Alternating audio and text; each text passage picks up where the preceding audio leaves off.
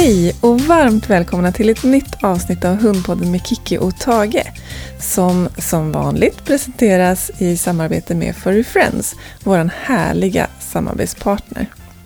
Furry Friends har precis släppt en helt ny pälsvårdsserie och lite senare i programmet så delar jag med mig av Tages unika rabattkod som ger dig lite extra rabatt på just det här. Dagens tema är resursförsvar och till min hjälp så har jag Eva Beijersand, min kollega och vän. Och Eva, jag tänkte att du ska få börja med att berätta vad vi gjorde igår, du och jag. Ja, men du, jag flyger runt på små valpmoln. Vi eh, var och tittade på en valp som jag har tingat. Ah. Som är fem veckor nu. En liten brun labbertjej. Helt ljuvlig. Jag tror jag tog 200 bilder. Ja, jag tror det också. och helt underbar. Jag är så kär. Ja, väldigt söt och Mm. fantastiskt fin mamma till henne. Exakt. Hon var precis så där som jag önskade att hon skulle vara. Så där öppen och glad och busig och kelig och jätteomhändertagande om valparna. Åtta stycken små valpar har hon ju. Ja. Det, allt känns super, superbra. Precis så där som man önskar att det ska göra när man har varit på sitt första besök. ja, det var jättehärligt. Ja, och helt verkligen. ljuvlig. Det somnade en hel hög med valpar på mig. Och Ja, om uppfödaren skulle råka sakna en valp idag så vet jag inte riktigt var hon ska leta. Men det var väldigt nära att det slank ner en liten i fickan. ja, makalöst fina. Och de har det så bra hos uppfödaren. Ja, allt känns super, superbra. Mm. Tre veckor nu Ja, kvar. tre veckor kvar ja. Yes. Det ser vi fram emot Tage, eller hur? Få en liten lilla syster som snabbt kommer bli lite större än du. En Mm. labrador. Just det. Ja. Så resursförsvar, jättespännande. Vad är det egentligen? Ja, vad är det egentligen? Ja, det är ett väldigt spännande tema. Mm. Eh, jobbigt tema för Mm. många, men också ganska intressant tycker jag som koncept. Och resursförsvar, det kallar vi det när hundar går in och vaktar antingen föremål eller mat eller platser eller faktiskt personer. Det här är ju någonting som är i grunden ett ganska naturligt beteende. Man får försvara det man har. Men det är ju inte så trevligt och önskvärt och det kan ju till och med bli farligt. Mm. Så vi vill ju gärna träna bort det om vi ser tendenser till det. Eller framförallt kanske förebygga så att hundarna inte får resursförsvar. För det kan ju såklart ställa till det ganska mycket i vardagen Mm. kring hunden. Och det är väldigt olika hur det här resursförsvaret slår. Att vissa hundar de försvarar bara mat och andra föremål. Och det finns de som till och med kan gå in och försvara en doftfläck eller att det har funnits mat, att det luktar mat på golvet där det har legat en matkula. Och så att det kan finnas massa olika varianter på det. Och vissa har ett ganska brett utbrett att de försvarar det mesta, allt de vill ha. Mhm. Och andra kanske bara försvarar någon specifik grej. Mm. Och ibland kan det rikta sig mot eh, människor och ibland kan det rikta sig mot hundar. Just det. Och det som är lite klurigt med det här det är att det är väldigt lätt att av misstag råka förstärka problemet. För att, att ju mer hunden känner att den behöver vakta saker desto mer kommer den göra det. Och om hunden börjar vakta saker och vi då gör en stor sak av det, vilket är ganska lätt hänt för man vill liksom inte att det här ska uppstå och så blir man kanske stressad och kanske arg också i situationen. Mm. Och reagerar vi så, då kommer ju hunden bara få vatten på sin kvarn. Mm. Den reagerar ju så här för att den är rädd att bli av med sina saker. Mm. Och så kanske vi tar ifrån den sakerna och dessutom blir arg på den. Då kommer den ju vara ännu mer i försvarsställning nästa gång som det här händer. Mm, såklart. Och ibland kan det till och med vara faktiskt någon slags välvilja eller ambition att förebygga att det inte ska bli resursförsvar som skapar resursförsvaret. Om vi tänker att jag ska lära min hund att jag kan ta saker i alla lägen och så går man där och rycker grejer ifrån hunden i tid och otid. Mm. Hunden ligger och tuggar på ett ben så tar vi ifrån den det. Och kanske ger tillbaka det igen. Men i alla fall om du satt där med en chokladkaka och jag gick och snodde den från dig hela tiden. Ja. Även om du fick tillbaka den så skulle du nog bli ganska irriterad Ja, till slut när jag kommer förbi. Ja. Så det är, det är lite klurigt. Man behöver förebygga på rätt sätt med andra ord. Ja, exakt. Mm. Och det är det som vi ska försöka prata om idag. Då. Så varför utvecklar vissa hundar resursförsvar och inte andra? Dels så skulle det kunna vara genetiskt betingat. Att vissa hundar har en medfödd tendens till att eh, utveckla det här beteendet.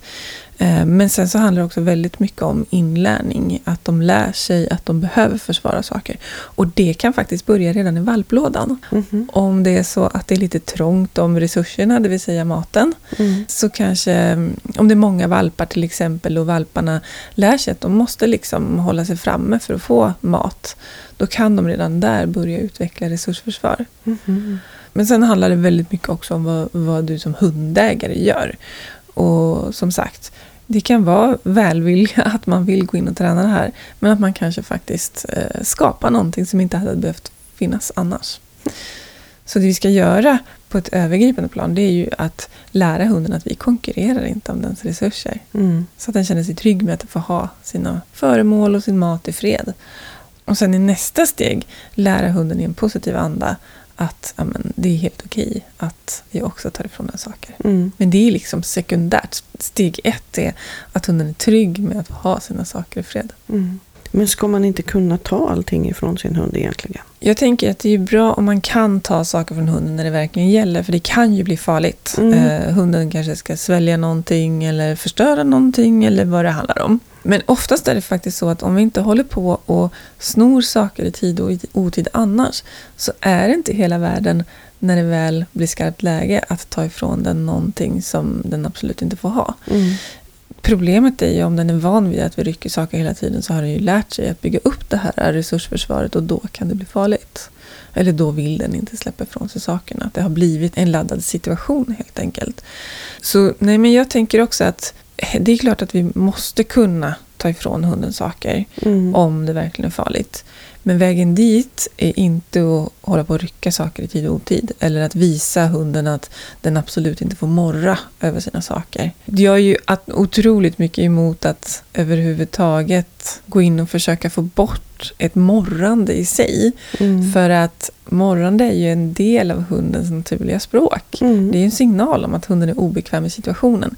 Talar vi om för hunden att den inte får morra, då kommer den fortfarande vara lika obekväm. Mm. Men vi vet inte om det. Mm. Det blir lite som att ta bort tickandet på en bomb. Bomben finns där, Mm. men vi har ingen aning. Mm. Så ja, det är jättebra om man kan ta saker ifrån hunden. Men vi måste vara lite varsamma med hur. Vi kan inte kräva det. Det är inte liksom så att vi har någon slags eh, allsmäktig makt om att vi ska kunna minsann för att vi är människor och de är hundar. Mm. Det anser jag inte. Utan jag tänker att det är klart att vi ska göra det för att kunna hjälpa hunden i en farlig situation. Eller kunna ta bort någonting som, som riskerar att bli förstört. Mm. Och hur kan man hantera det här då? Ja, men jag tänker, mycket handlar ju om att träna förebyggande, som vanligt. Mm. För om vi tränar förebyggande så kommer vi få en chans att hantera skarpt läge när det väl uppstår. Mm. Och det första, som jag har sagt redan sagt tre gånger i det här avsnittet, det är att låt hunden ha sina saker i fred. Mm. För att det är där någonstans det börjar. Blir man otrygg i om man får ha kvar sin mat eller sina leksaker eller så, eh, då börjar det skapas någon slags osäkerhet i den här situationen. Och det tror jag glömde säga också, att det här kan vara väldigt situationsbundet. Hundarna kan ha lärt sig att i en viss situation, det kan vara ett visst rum, eller när en viss person är närvarande, eller inomhus eller utomhus, som problemet uppstår, men inte i andra.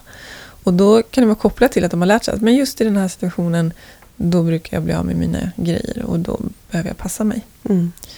Så steg ett är att låt hunden ha sina saker i fred. Ger hon ett tuggben, låt den ha det. Eh, får den mat, låt den äta i fred.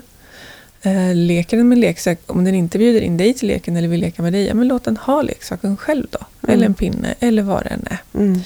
Så det är steg ett. Men sen kan vi också träna på olika sätt då. Och det måste man verkligen göra i lagom takt så att det inte istället bygger upp resursförsvar.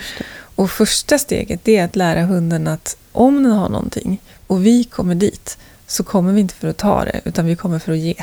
Mm. Så att då skulle man till exempel kunna tänka sig att hunden ligger och tuggar ben så kan vi rulla dit en godisbit och sen gå därifrån. Och då får den en godisbit och så kan den tugga vidare på benet. Mm. Och då har den liksom lärt sig att när vi närmar oss, det kommer bara saker, det är ingenting som, som vi försöker sno. Mm. Det lär de sig väldigt snabbt ändå om vi inte passar oss för att vi kanske då tar undan saker ibland för att det är nödvändigt. Mm, just det. Ja, och det som är väldigt viktigt med det här då, det är att vi hela tiden ligger under någon slags eh, stresströskel. Jag brukar prata om trafikljus. Mm. Att hunden kan vara på grönt ljus, gult ljus och rött ljus. Och egentligen alla nivåer däremellan också. Och då tänker jag att den här träningen den ska verkligen ligga på grönt ljus. Vi ska aldrig upp på gult ens. För vi vill inte trigga igång något resursförsvar. Utan hunden ligger och tuggar ben, vi rullar dit en godisbit och går därifrån. Märker jag att hunden blir stressad bara av att jag kommer in i rummet, ja, men då är det för tidigt att göra den här övningen. Då kan jag möjligtvis gå förbi utanför rummet och rulla in en godisbit i rummet och så gå därifrån. För att om jag går fram till hunden och ger en godisbit, då kan det vara så för vissa hundar som redan har utvecklat resursförsvar att de blir mer stressade i situationen. För att även om de får någonting så ökar också deras oro för att vi ska ta någonting. För att Mm. de redan har det, den oron i sig. Så det, det är viktigt att tänka på att, att gå väldigt varsamt fram och ha, ha koll på små, små, små signaler på att hunden blir lite stressad Mm. i situationen. Och det kan räcka med att hunden stannar upp lite i tuggandet. Den ligger och tuggar ben och så pausar den och avvaktar. Mm. Det kan vara ett tecken på att oj, där, nu var vi på väg in över gränsen. Mm. Eller att den stillnar till lite grann eller vänder bort blicken eller stirrar på dig eller som minsta lilla reaktion. Om hunden inte ligger lugnt och tryggt och tuggar på det här benet, då har vi gått för fort fram. Mm. Nästa grej som jag också tycker att man ska göra, eh, det är att man tränar in en bra släppsignal. En signal som får hunden att släppa det som den har. Och det är ju återigen, vi kommer tillbaka till det här, men ska man inte kunna få hunden att släppa saker? Jo, inte i tid och otid, men vi behöver ju ibland kunna göra det. Mm. Och då har vi så mycket att vinna på om vi i en positiv anda har tränat in en riktigt bra signal som får hunden att släppa vad Mm. den än har i munnen eller vad den är på väg att ta. Och ja, men exempel på signal då, det kan ju vara tack eller usch eller, Mm. Eller loss som är ofta förr. Nackdelen med ordet loss, för hunden spelar ingen roll. Vi kan säga gurka, det Mm. spelar absolut ingen roll. Men jag märker att vi människor gärna säger ordet loss annorlunda än om vi Mhm. säger ordet tack. Att loss blir gärna lite Ja, mer bestämt. Loss. Medan tack, det blir lite gulligare. Mm. Och då tänker jag, då kanske tack är att föredra. För det, vi signalerar någonting annat när vi säger det Ja, det än när vi säger loss. Mm. Och har man en släppsignal som är lite laddad för hunden, om man märker att hunden blir lite så här, mm, nej jag vill egentligen inte släppa. Mm. Då är det bättre att lära in en ny signal. Börja om Mhm. från början, Mm. även om den är liksom halvt inlärd. Mm. För jag vill att hunden ska få en positiv association. Den ska liksom, släppsignalen ska inte behöva, eller släppsignalen ska inte betyda att alltså, nu måste jag släppa ifrån mig något värdefullt. Motvilligt liksom. Nej. Nej. Utan släppsignalen ska be- betyda åh, jag får något ännu bättre Ja, hos min matte eller husse. Mm. Det är liksom ambitionen. Sen kanske vi inte alltid kan åstadkomma det. Nej. Att vi alltid kan ge någonting bättre. Men om vi lägger upp träningen rätt så kan vi ge den känslan till hunden. Mm. Så att de ändå lever kvar. Och om det då någon gång emellanåt blir så att vi måste byta bort någonting som hunden verkligen, verkligen vill ha och inte kan övertrumfa det. Så kommer den ändå behålla sin bild av att ja, men i det stora hela så lönar det sig Mm. att släppa när matte säger tack. Att träna in den här signalen gör man i lite olika steg. Och särskilt om man har en hund som har resursförsvar så får man vara lite försiktig så att man inte istället triggar resursförsvaret. Och första steget det är att bara lära dem att tack betyder att de får någonting. Mm. Så då tränar man inte i närheten av några föremål eller någonting som hunden har överhuvudtaget. Utan jag säger tack och ger en godisbit eller tack och slänger dit en boll eller tack och ger ett tuggben. Så tack ska liksom betyda för hunden att jag får någonting bra av min husse eller matte. Ja. Och gärna liksom säg tack och rulla iväg lite godisbitar eller säg tack och ge en godisbit i munnen. Så det är första steget och det kan man köra på med i flera dagar, en vecka kanske, Mm. då och då under dagen. Så att hunden liksom ver- verkligen älskar ordet tack. Mm. Nästa steg sen det är att man gör en grej som lite förebygger att de inte blir oroliga för att våra fingrar kommer fram. För att det som är väldigt lätt hänt är att de lär sig att när vi kommer med våra händer Mm. då betyder det att vi ska ta ifrån dem det de har. Mm. Så då vill jag steg på, i steg två i den här övningen lära hunden att när vi kommer med fingrarna eller händerna Mm. så betyder det fortfarande att vi ger saker. Mm. Så då kan vi göra så att man eh, pekar ut godisar. Så jag gör som i steg ett. Jag säger tack och kanske rullar ut lite godisar på marken. Och sen så pekar jag på dem Mm. och visar hunden, kolla där är en godis och där är en godis och där är en till. Mm. Så att hunden lär sig att när jag kommer med fingrarna så försöker jag inte ta något utan Mm. jag, jag ger, jag pekar Mm. och hjälper till. Och det kan man också köra på med i flera dagar så att Mm. hunden verkligen lär sig det här innan jag gör någonting annat. Och som sagt, har hunden resursförsvar då måste man vara ännu noggrannare med alla de här stegen. Men oavsett vilket så är det viktigt att man verkligen får in den här grunden innan man tar nästa steg. Mm. Och tredje steget, det är att man börjar träna i närheten av olika föremål. Men nu ska det vara föremål som inte är laddade. Så inte då ett tuggben eller någon leksak som hunden brukar vakta, utan ganska tråkiga föremål, neutrala, som inte hunden är så intresserad av. Och så gör jag likadant som i tidigare steg, ettan och tvåan. Och när du gör det här steget så ska du ignorera föremålet, bry dig inte om det, det ska bara finnas där. Så vi ska inte plocka bort föremålet eller någonting sånt eller ta i det för att då, vi vill inte rikta uppmärksamhet mot föremålet. Vi vill inte att hunden ska känna att om det finns ett föremål och vi kommer dit så är det risk att vi tar det. Mm. I nästa steg så börjar vi träna med lite mer intressanta föremål som en halvrolig leksak eller så men ingenting som hunden riskerar att försvara utan någonting som är lite halvkul. Ehm, samma sak som tidigare, låt föremålet vara där, säg tack och släpp sen godisbitarna på marken runt omkring leksaken eller föremålet. Och det spelar ingen roll om hunden släpper föremålet eller inte utan bara ge godisbitarna, strunta i vad hunden gör. Och fortsätt om du vill att peka ut godisbitarna för att hjälpa hunden men akta dig för att liksom närma dig själva leksaken. Mm.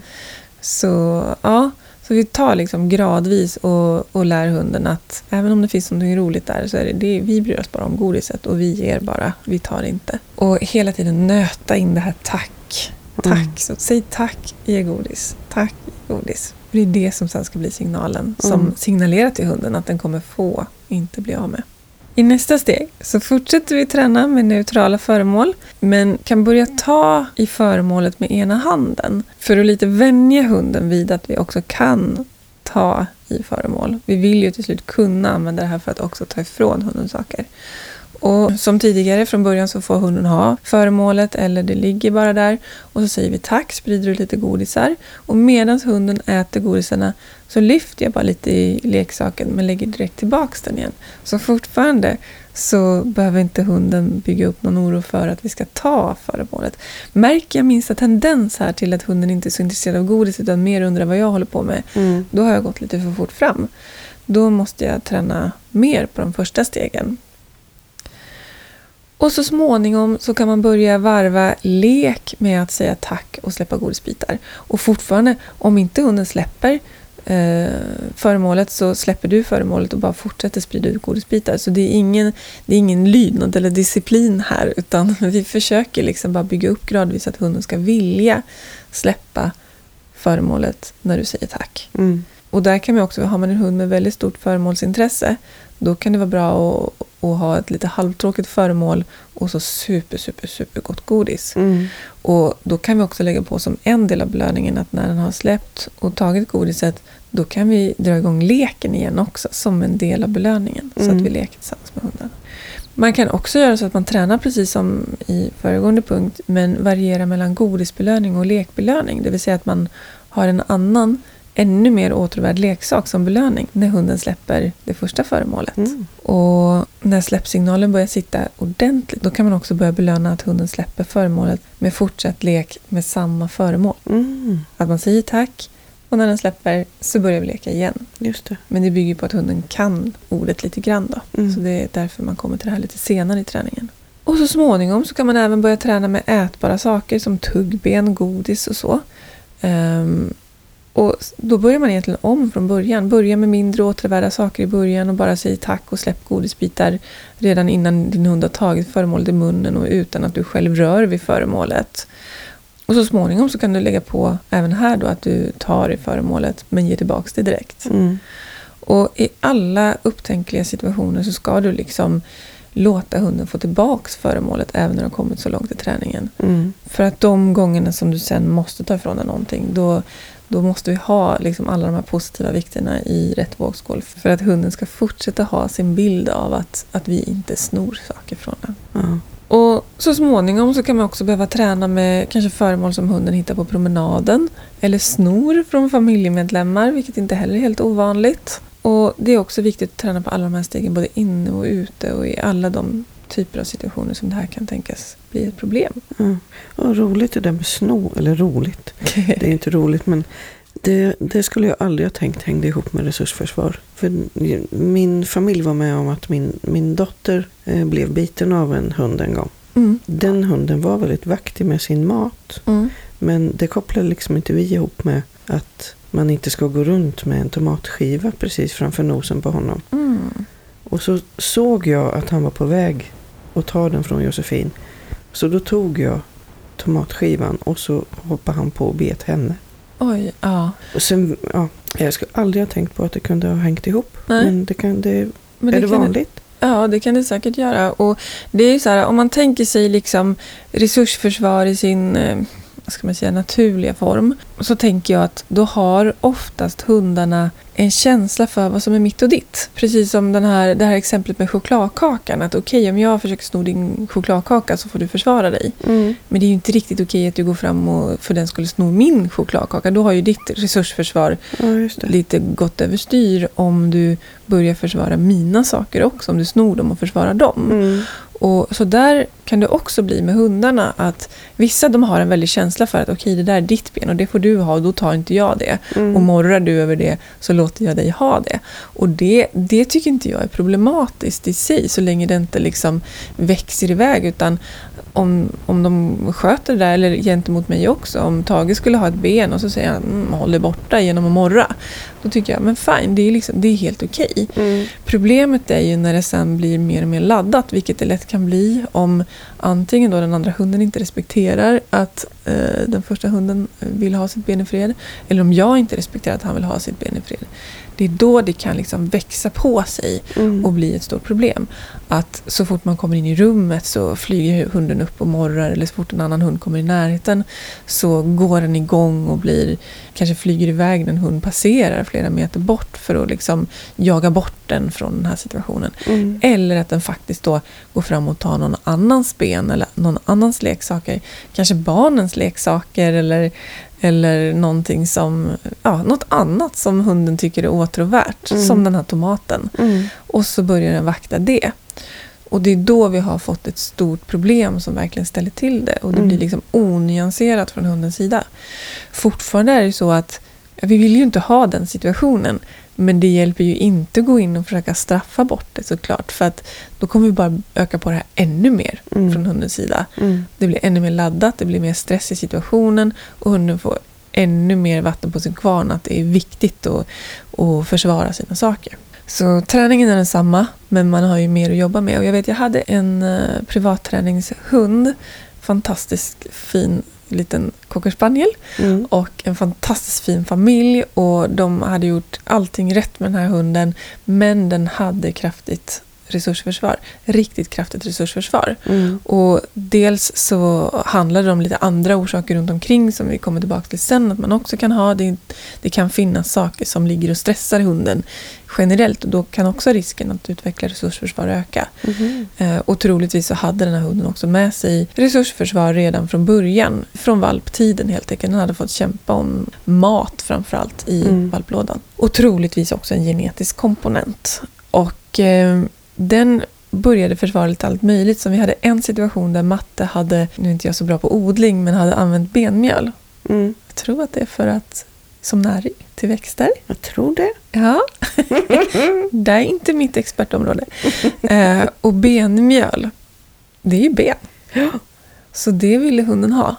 Så den gick in och började försvara påsen med benmjöl och det, fanns, det hade spillts ut benmjöl och jag tror han hade hittat påsen med benmjöl och dykt ner med huvudet. Så tänker en cockerspaniel Ja. som man har hällt vetemjöl över Ja. hela, fast det var benmjöl. Och så när de kom och skulle försöka ta hand om det här och de kom ju ut och bara fick syn på det här och, och spontant så blir man ju då kanske lite uppe i varv. Oj, oj, oj, och så ska man gå fram och hjälpa till. ja, visst. Och då hade ju hunden fullkomligt exploderat för att den skulle försvara allt det här benmjölet.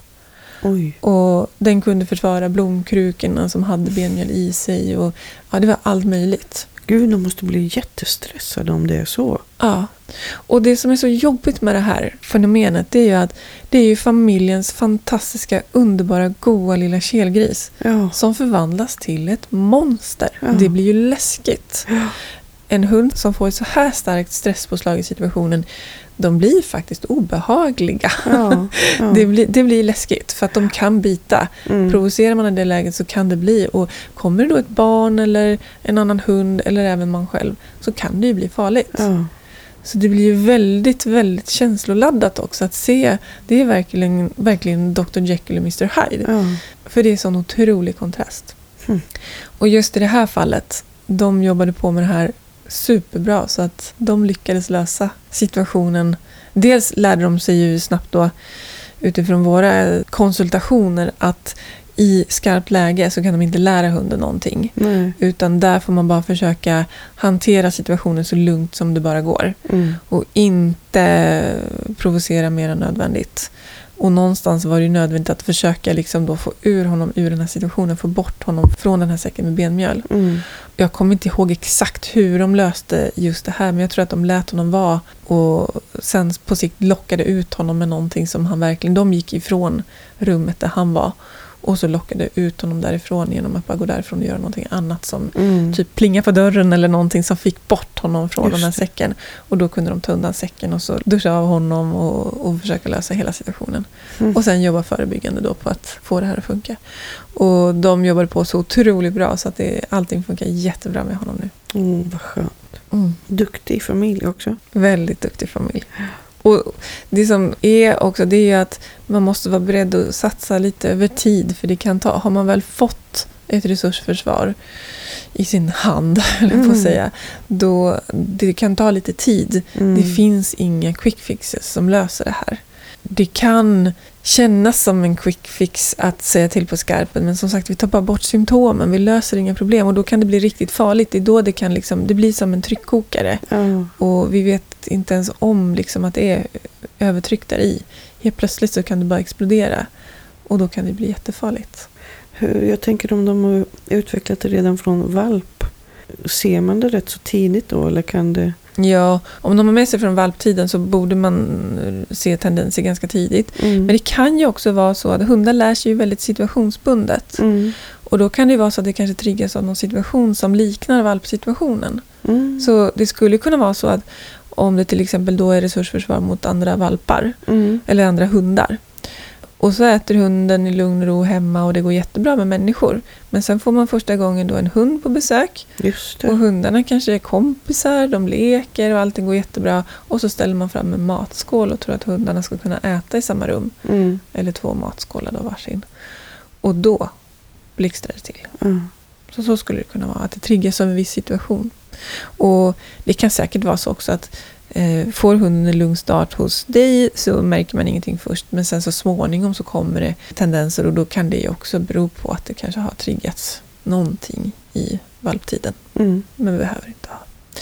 Och jag tänker att egentligen behöver man inte fundera så jättemycket på orsaker när man ska träna bort det eller träna för. Dels tänker jag att man ska träna förebyggande med alla valpar oavsett om de har tendenser eller inte. Och bara det att man ser tendenser så är träningen densamma oavsett vad orsaken är. Däremot är det viktigt att hålla koll på vilka, eller känna till och, och märka efterhand vilka typer av företeelser det är som min hund vaktar. Ja. Är det mat eller är det en plats eller en person? Jag hade ju med Oskar och Tage. Oskar var ju min daghund under Mm. en lång tid, flera år.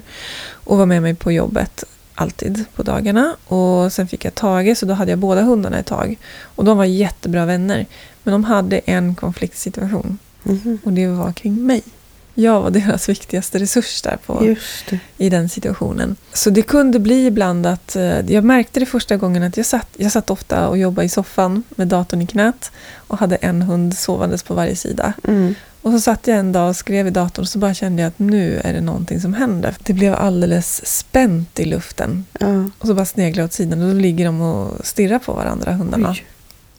Eh, Och min spontana reaktion då var att bara resa mig upp och gå därifrån för jag kände att det här är, det är någonting laddat kring mig. Och så fort jag gick ur situationen så blev det avslappnat igen. De, och det är klart att Oskar hade ju varit van med mig Ja. hela tiden från början och ha egen tid och sova med mig hela dagarna. Och sen så kommer Tage in, så ur hans perspektiv så är det ju liksom en konkurrent som kommer in Mm. och konkurrerar om mig. Mm. Och ur Tages perspektiv, han levde ju med mig hela dygnet. Så resten av tiden så fick ju han vänja sig vid att vara med mig hela tiden och ha fri tillgång till mig. Och sen på dagarna helt plötsligt då så kommer den här Oscar Ja. och ska ha min uppmärksamhet också. Så det där var, jag fick faktiskt fortsätta tänka på det hela tiden. Att i vissa situationer så blev det lite ansträngt och då var jag tvungen att liksom lösa upp situationen. För hade vi stannat i den situationen då är det väldigt stor risk att det här resursförsvaret hade byggts upp och att konkurrensen mellan dem hade ökat. Så det bästa i flera situationer var för dig att gå, försöka gå därifrån? Ja, Eller? jag bara reste mig och gick. Genom att gå därifrån så löser jag upp. Då försvinner ju liksom konkurrenssituationen och då, och då ebbar liksom de här känslorna ut hos hundarna. Mm. För ju längre tid de är i den här känslan, desto större risk att den förstärks och byggs upp och blir mer och mer påtaglig. Mm. Så om vi väl hamnar i skarpt läge så vill jag att hunden är kvar i det så lite som möjligt. Jag vill, jag vill arrangera om situationen på något sätt så att de så snabbt som möjligt kommer ner på grönt ljus. Mm. För så fort de är uppe i trafikljuset så är det risk att vi får vikter i fel vågskål. Då idealet är ju att aldrig sätta dem. Det var också någonting som jag gjorde då för att förebygga för framtiden.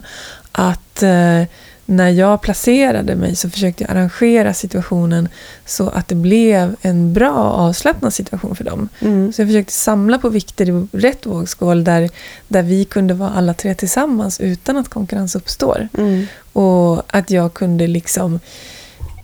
Att båda kände att de fick det de behövde i situationen. Att de fick tillgång till mig och avstånd till den andra hunden. Mm. Så vad, eh, vad kan man göra om man faktiskt måste ta ifrån hunden någonting då? Ja, men förhoppningsvis så har man tränat in en riktigt bra släppsignal så att man kan få hunden att släppa genom att jag säger tack till exempel. Och där har jag också ett bra exempel från Tage. När han var liten så han var ju väldigt allergisk. Och när vi höll på med allergiutredningar Mm. Så dels var det väldigt viktigt att han inte fick i sig någonting som han inte skulle ha. Och dessutom så hade jag egentligen bara torrfoder och, och använde som belöning för han gick på allergifoder. Mm. Så det var ju svårt att liksom träna in en riktigt bra släppsignal. Men jag gjorde det så gott jag bara kunde. Och sen så har han ju också ett fantastiskt luktsinne. Mm. Vilket är bra i många sammanhang och kan vara lite frustrerande i andra. Eh, och så var vi ute och gick en gång och så fick han kon på ett, eh, ett gammalt äckligt fågelkadaver. Oh. Och han fick ju absolut inte äta det där för Nej. att det förstör ju både allergiutredningen och ja, men man vill ju inte att de ska äta det överhuvudtaget. Nej. Och han drar iväg dit. Det låg bara några meter från stigen så han, och han var lös. Och han går dit och jag blir bara jättestressad och spontant så vrålar jag nej. Ja. Vilket inte är något jag rekommenderar. Men jag är också människa och gör saker spontant ibland. Och jag ser ju när jag vrålar nej att Tage blir bara ännu mer laddad och bara dyker över det här kadavret som ett Ja. monster. Då kommer jag på, just jag har ju tränat en tacksignal. Och så säger jag tack, tack. Och då vänder han och tittar på mig. Åh, Matte har något kul på gång. Och så kunde jag belöna bara ösa ur en hel näve torrfoder. såklart. Ja. och, och ösa på med allt jag hade av beröm och liksom verkligen peppa då. För att då hade jag ju faktiskt tränat in det. Så det är också viktigt då att kanske lita på sin släppsignal Ja. och träna in sina egna reflexer. Så Just att man liksom gör rätt saker när det verkligen hettar till. ja. Så det där, för mig blev det en riktig ögonöppnare. För att hade någon frågat mig innan om min släppsignal skulle funka i den situationen så hade jag nog sagt nej, så långt har vi inte kommit än. ja, just det. Men det funkade. Gud vad härligt. Ja. Så just det där när vi blir lite stressade av att åh nej, nu kommer de och så dyker vi dit eller det räcker med att vi blir lite spända. Ja. Så kan hunden tolka det som att vi konkurrerar om det de vill ha. Ja. Och då blir de ännu mer laddade. Ja, men så säg att hunden snor någonting inne som du inte vill att hunden ska förstöra. Om vi då blir liksom lite panikslagen och tänker att "Ah, nej, så här, då kommer vi öka risken att det här blir förstört. Ja. Men om jag istället är lite cool och säger att oj, hoppla, hittar du den? Ja, men kom här istället så får du någonting annat. Ja. Sprid ut det, gör godisregn eller hitta något annat kul och rikta uppmärksamheten bort från det och själv vara lite cool. Då ökar ju sannolikheten att hunden släpper. Ja. Men sen kan det ju såklart vara så att hunden hittar någonting som, som vi absolut inte vill att den ska svälja eller sätta i sig och det funkar inte med släppsignalen. Och då måste man ju ta ur det ur munnen på hunden om Mm. det kan bli farligt för hunden. Och då ska man tänka på att göra även det så liksom odramatiskt som möjligt och lägga så lite press och stress som möjligt i situationen. Så lugnt gå fram och prata med hunden, förklara att nu måste jag ta det här och så, så snabbt och effektivt men ändå lugnt och sansat. Ja. Bara plocka ur det ur munnen. Och när hunden väl har släppt eller när du har lyckats plocka ur det ur munnen ös på med godis som om hunden hade släppt självmant. För då ökar sannolikheten att hunden kommer släppa föremålet nästa gång. Mm. Eller ett annat föremål nästa gång. Så även när vi måste ta ifrån i skarpt läge, måste vi så måste vi. Men gör det så odramatiskt som möjligt. Mm. Och när det väl har hänt en gång eller flera, ja, men då, då vet du ju att du måste träna ännu mer på din släppsignal. Mm. Så det blir också en signal till oss att okej, nu får vi jobba ännu mer förebyggande så att vi inte hamnar i det här igen. Mm. Eh, Jag tänkte på Oskar och Tage när de vaktade dig. Mm. Eh, Är det vanligt? Jag tror det är ganska vanligt att hundar, eller vanligt och vanligt, jag har inga siffror på hur vanligt det är, men det, det händer absolut att, att hundar vaktar sin människa, eller vad man Mm. ska kalla det, mot andra hundar, eller faktiskt också mot andra människor. Det är inte helt ovanligt till exempel när familjen har fått tillökning av en liten bebis, Mm att hunden går in och vaktar bebisen mot omgivningen. Och då kan det vara både mot människor som kommer dit och ska talla, Mm. Mhm. och mot andra hundar och så. så det, eh, och jag märker ibland också i, ja, men när man är i sammanhang med, med många hundar och människor i en rastgård eller någonting, jag är inte jätteofta i rastgårdar, men om jag är i sådana sammanhang, att en del hundar de blir lite spända Mm. när en hund kommer fram till deras människa. Ja, just det. Så det är inte helt ovanligt. Och som sagt, det kan vara både mot, mot människor och mot andra hundar. Mm. För det är klart att vi är ju en viktig resurs. Har vi en bra relation med hunden så är vi en viktig resurs för dem. Mm. Så då kan det vara värt att vakta den gentemot andra. Och så när man träffar en ny partner kanske. Ja, absolut.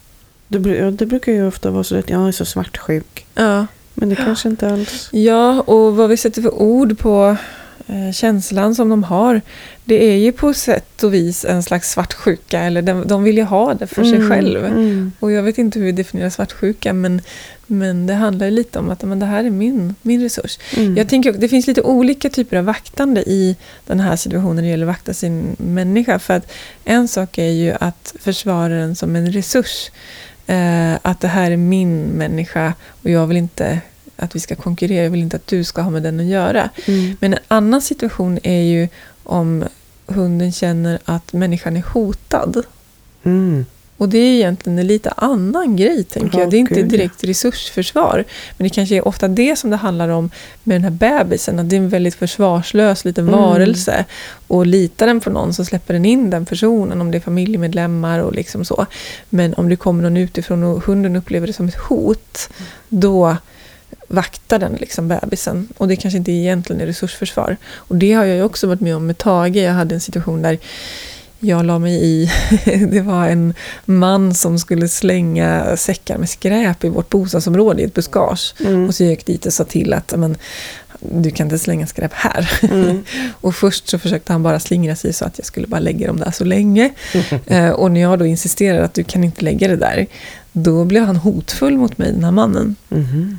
Och Tage som aldrig har visat några tendenser till att gå in och vara liksom arg mot eh, människor eller så. Mm. Han spände upp sig, så jag hörde bara nere vid min sida ett dovt, rejält morr Mm. och tittar ner och ser ja, en gigantisk Ja, beagle dubbelt så stor som stod där och hade spänt upp sig.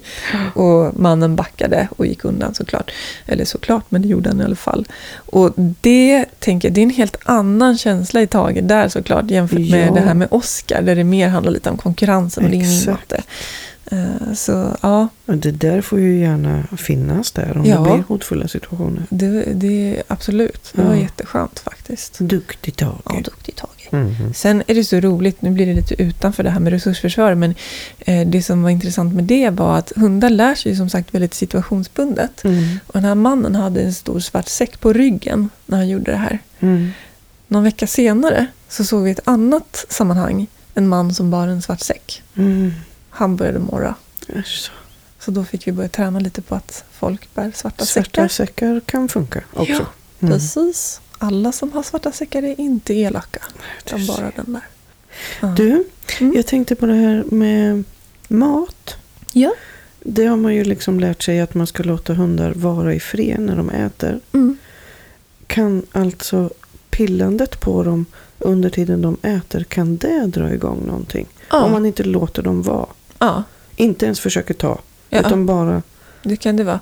Det kan ju räcka med att ehm, om de har lite tendenser, antingen då att det är genetiskt medfött eller att de har känt behov av att eh, försvara sin mat tidig ålder.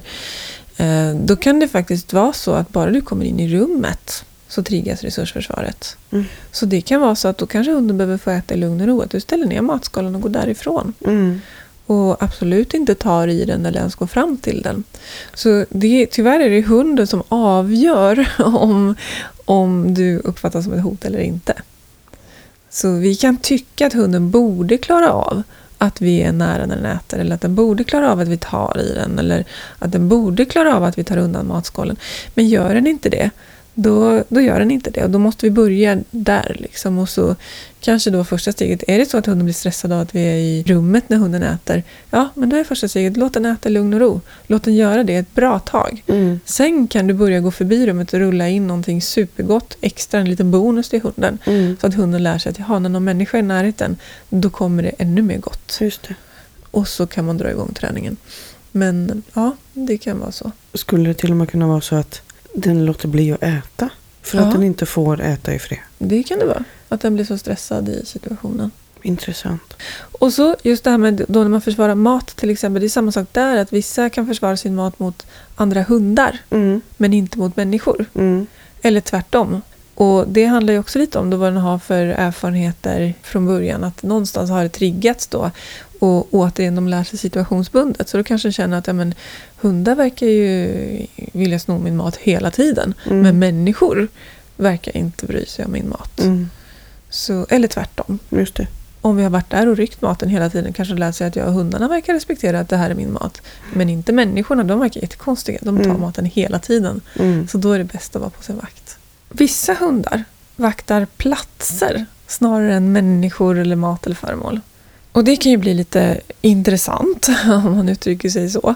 Det är ju lite samma sak där att låt hunden ha sin plats i fred, låt den vara i fred när den ligger och vilar och så. Men det kan också utvecklas till även här att gå lite överstyr, att det blir för mycket av det. Att hunden kan välja soffan som sin plats och så får ingen i familjen sitta i soffan. Mm.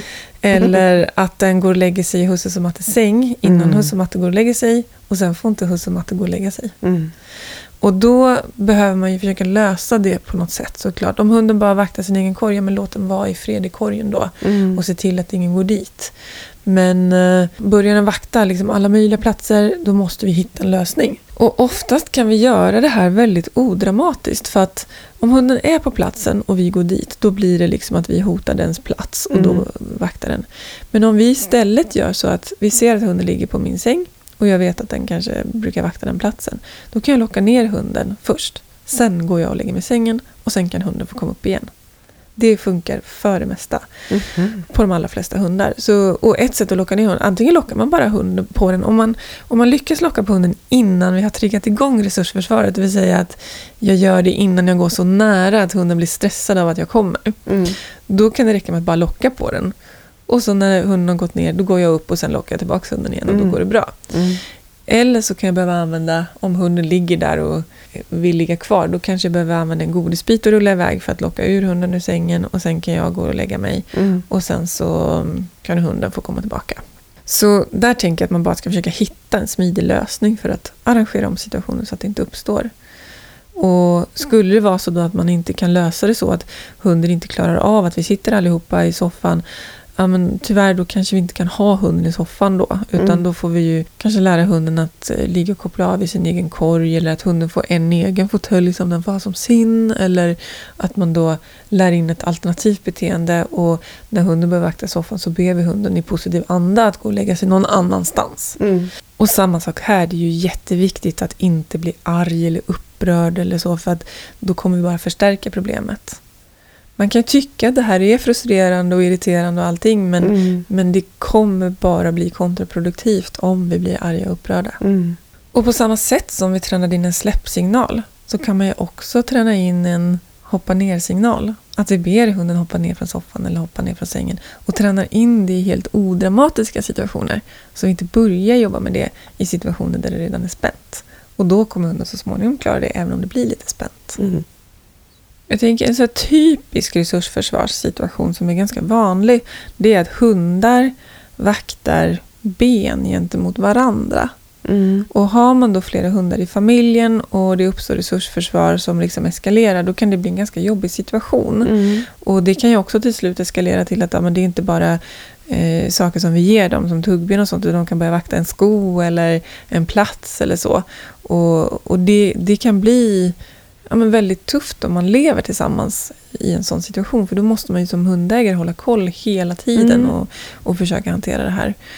Och eh, då kan det faktiskt vara så att under en period när man inte hinner passa och tillrättalägga och styra upp och locka undan och, och hjälpa dem att medla, då kanske man behöver ha så kompostgaller som delar av och att man har lite så avstånd mellan hundarna inne. Att man mm. kan inte låta dem mingla fritt. Det kanske går så länge de inte har några resurser, men ska de ligga och tugga ben så får vi lägga dem i varsitt rum eller, eller med galler emellan. Mm. Och i början, det som är viktigt då, det är att man lägger dem så långt ifrån varandra så de verkligen är trygga med att de får ha sina ben i fred. Mm. Och sen så småningom så kan man liksom jobba sig närmare och närmare. Men fortfarande då inte så nära att det börjar triggas. Mm. Och till slut så kanske de klarar att reglera det där själva. Mm. Men alla gör faktiskt inte det. Utan man kanske alltid behöver tillrättalägga när de får sina tuggben till mm. exempel och har dem på olika platser. Så så länge det är vissa specifika situationer då går det ju liksom att hantera på det sättet. Mm. Att man, när de får sina ben så får de liksom äta dem på varsitt håll. Mm.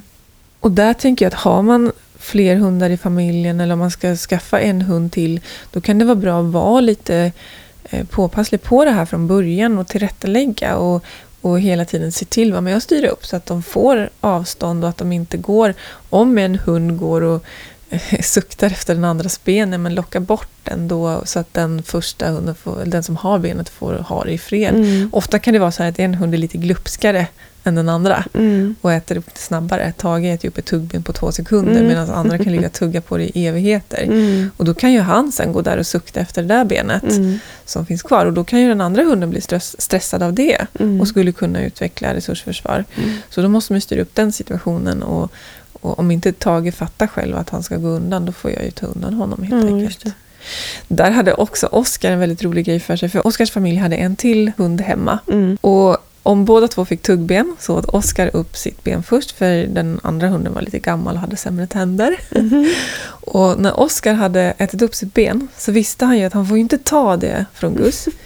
Men om Gus släpper det, då, då är det ju fritt fram. Ja, såklart. Så är det ju. Om du lägger din chokladkaka där, då får ju vem som helst ta den, eller hur? Ja. Och då kunde Oskar göra så att när han rätt upp sitt ben, då sprang han ut i hallen och skällde som om det kom någon. Och då kom Gus ut och bara, åh, kommer det någon? då gick Oskar in och tog Gus ben. På riktigt? Ja. De är inte dumma någonstans Nej. liksom. Och då blev Gus liksom att, jaha, ja, ja.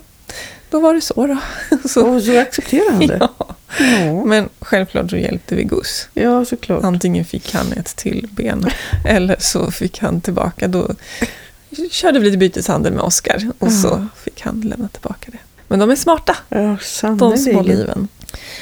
Jag tänker en annan grej som kan vara bra att ha i bakhuvudet, att det kan finnas liksom andra orsaker runt omkring som kanske egentligen inte har med resursförsvaret, men som kan trigga det här. Och jag tänker på till exempel smärta. Mm. En hund som har ont, det blir ju dels ett konstant stresspåslag.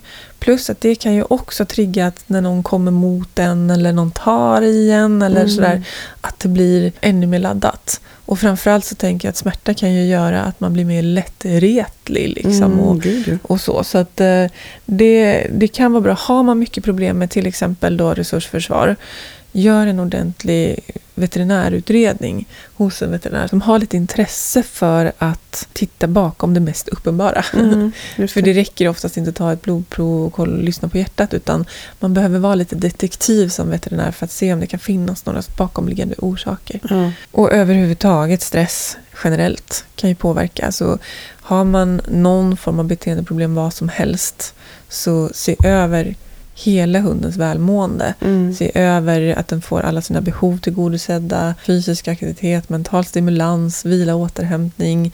Allt som hundar behöver. Mm. Kanske också, jag tänker just när det gäller resursförsvar, om det är kring mat och så, kanske kan vara bra att kolla över vad hunden äter. Mm. Eh, Så att den verkligen får bra näringsintag så det inte är någonting sånt som spökar. Mm. Eller om hunden är hungrig jämt så kan det såklart göra saken värre. Då kanske man behöver, har man en hund med väldigt mycket hunger som en beagle eller en labrador till exempel. Mm. eh, Då kanske de konstant är hungriga. Då kan man behöva ge dem kanske lite bukfylla som grönsaker eller någonting Ja, som inte spär på så mycket i kalorier men som Mm. ändå gör att de blir lite mättare. Mm. Och likaså så har hundar ett behov av att äta som beteende i sig. Mm. Och serverar vi dem torrfoder bara, då glufsar de oftast i sig maten på några sekunder och sen är det slut. Mm. Och då kan det vara bra att se till att de får jobba lite längre med sin mat. Det kan vara alltifrån att man ger dem tuggben, att man stoppar maten i någonting som, det finns ju massa saker man kan köpa färdigt och man kan säkert hitta på saker själv också som gör att det blir lite bökigare för dem. De får jobba för att få fram maten så Mm. det tar längre tid. Mm. Eller bara sprida ut maten på en gräsmatta eller på vardagsrumsgolvet så att de får liksom gå och nosa efter dem. Så att de får äta längre tid helt enkelt. Mm. Innan vi summerar upp det här så tänkte jag återkomma till det jag nämnde i början. Jag lovade ju att Tage ska ge er en rabattkod från Furry Friends. Och första jag undrar det är hur ofta badar ni er hund? Eller kanske borstar ni den regelbundet? Furry Friends har precis lanserat helt nya produkter till deras sortiment, nämligen pälsvård. Det är superkul tycker jag. Serien innehåller ett schampo, ett balsam och en balsamspray. Och självklart är de tillverkade i Sverige och de är också helt veganska. Och vet ni? De är testade på människor först, Mm. inte djur. Serien tvättar inte bara rent hunden och pälsen utan den vårdar och stärker också hundens päls. Näringsrik aloe vera för huden och mjukgörande provitamin B5. Och dessutom luktar den så gott. Jag har precis badat Tage och han doftar så härligt och blev så mjuk. Jag får faktiskt erkänna att jag till och med har varit inne och sprayat lite då med den här spraybalsamen för den luktar så himla gott. Och spraybalsamet är perfekt för er som har en päls som behöver borstas eller redas ut. För att det blir mycket enklare att reda ut päls och tover. Min mamma testade spraybalsamet på sin lilla Fanny som är en bichon havanäs malteserkorsning. Och ja, men mamma tyckte verkligen att det gick lättare att kamma ut det. Så att den, den verkar super, super bra. Och självklart då så ska ni få den här rabattkoden av mig på hela pälsvårdsserien. Så med koden TAGE25 så får ni 25% rabatt. Använd koden i kassan och den är tillgänglig hela månaden ut. Om man ska summera ihop det här som vi pratat om idag då, så tänker jag att bästa resultat får vi som alltid om vi jobbar förebyggande. Och om man redan från början låter hunden ha sina saker i fred och parallellt med det tränar in en bra släppsignal baserad på positiv förstärkning, det vill säga belöningar, och, och så parallellt med det hanterar eventuella resurssituationer så lugnt som man bara kan. Men då är det faktiskt ganska stor chans att du slipper problem med resursförsvar. Och ser man tendenser till resursförsvar hos sin hund, då är det viktigt att ta tag i det så snabbt som möjligt. Och lyckas man inte på egen hand så är min starka rekommendation att ta hjälp av en hundpsykolog innan problemen växer sig för stora. För det blir mycket, mycket svårare när vi väl har liksom fått det här beteendet etablerat. Det är aldrig för sent, det är aldrig omöjligt, men ju tidigare vi tar tag i det, desto lättare går det. Och om du inte har någon bra hundpsykolog som du går till så kolla på Sveriges hundföretagares webbsida. Där finns ju många hundpsykologer med bra och relevant utbildning. Så med det sagt så tänkte jag egentligen bara att vi ska runda av och tacka alla som har lyssnat. Och jag vill bara passa på att tipsa också om mina onlineföredrag som drar igång nu i höst igen. Och eh, det blir dels några gamla klassiker. Jag har något om ensamhetsträning och inkallning. Men också en hel del nya grejer som ska bli jättekul att sätta tänderna i och få dela med mig av. Och bland annat så ska jag ha ett föredrag om hundspråk och kommunikation. Jag ska prata om trygg hantering och kloklippning. Eh, det är ju ytterligare en sån grej som kan bli lite konfliktfyllt och jobbigt så det är superbra att få reda på hur man kan göra det på ett tryggt och harmoniskt sätt. Och någonting som jag och Tage ser fram jättemycket emot det är att vi ska ha en föredrag klinik online. Och med klinik då menar jag att vi faktiskt också gör praktiska övningar. Annars är ju mina föredrag teoretiska. Men den här kliniken då, då ska det även finnas med praktiska inslag och den ska handla om tricksträning. Så tack Eva för att du ville sitta här med mig idag och lyssna på mitt babbel och ställa jättebra relevanta frågor. Tack. Har du något du vill tillägga innan vi rundar av? Nej, det, här, det känns som att vi har täckt in alltihopa. Mm. Sedan får ni väldigt gärna gå in och följa oss i våra sociala medier. Mm. Eh, hundpodden med Kiki och Tage får vi ju tro att ni redan följer. Men eh, Kiki Felstenius har ju även en egen Instagram och Facebook. Och också Glada Jyckar. Ja. Så in och följ oss. In och följ oss. Ja. Och tusen tack för att ni har lyssnat på Hundpodden med Kiki Felstenius och Tag the Beagle. Och idag också med Eva Beijersand. Ha en underbar dag!